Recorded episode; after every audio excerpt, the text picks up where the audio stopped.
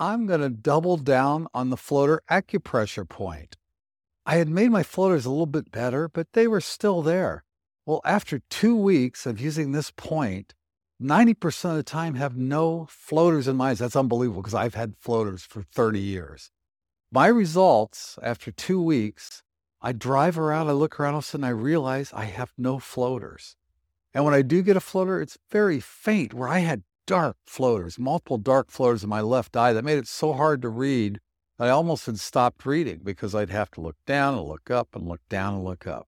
Well, this acupressure point, just what I think of it, multiple times during the day, I dig into that point and I kind of just circle. I take some deep breaths and relax. And the more I do it, the better my floaters are getting, which is unbelievable because every doctor I've ever talked to says there's nothing you can do for floaters. Well, maybe sometimes ancient wisdom is better.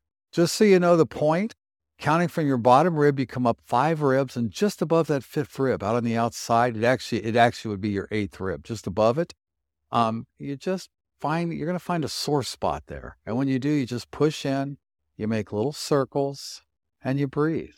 It's that simple. I suggest if you have floaters, give this a try because what have you got to lose? 30 seconds? If nothing else, you're doing some deep breathing and nice little meditation. So, doubling down on my floater acupressure point because apparently the silly thing flat out works. May you move well, stay healthy, be happy, live today and every single day with passion. Talk to you soon.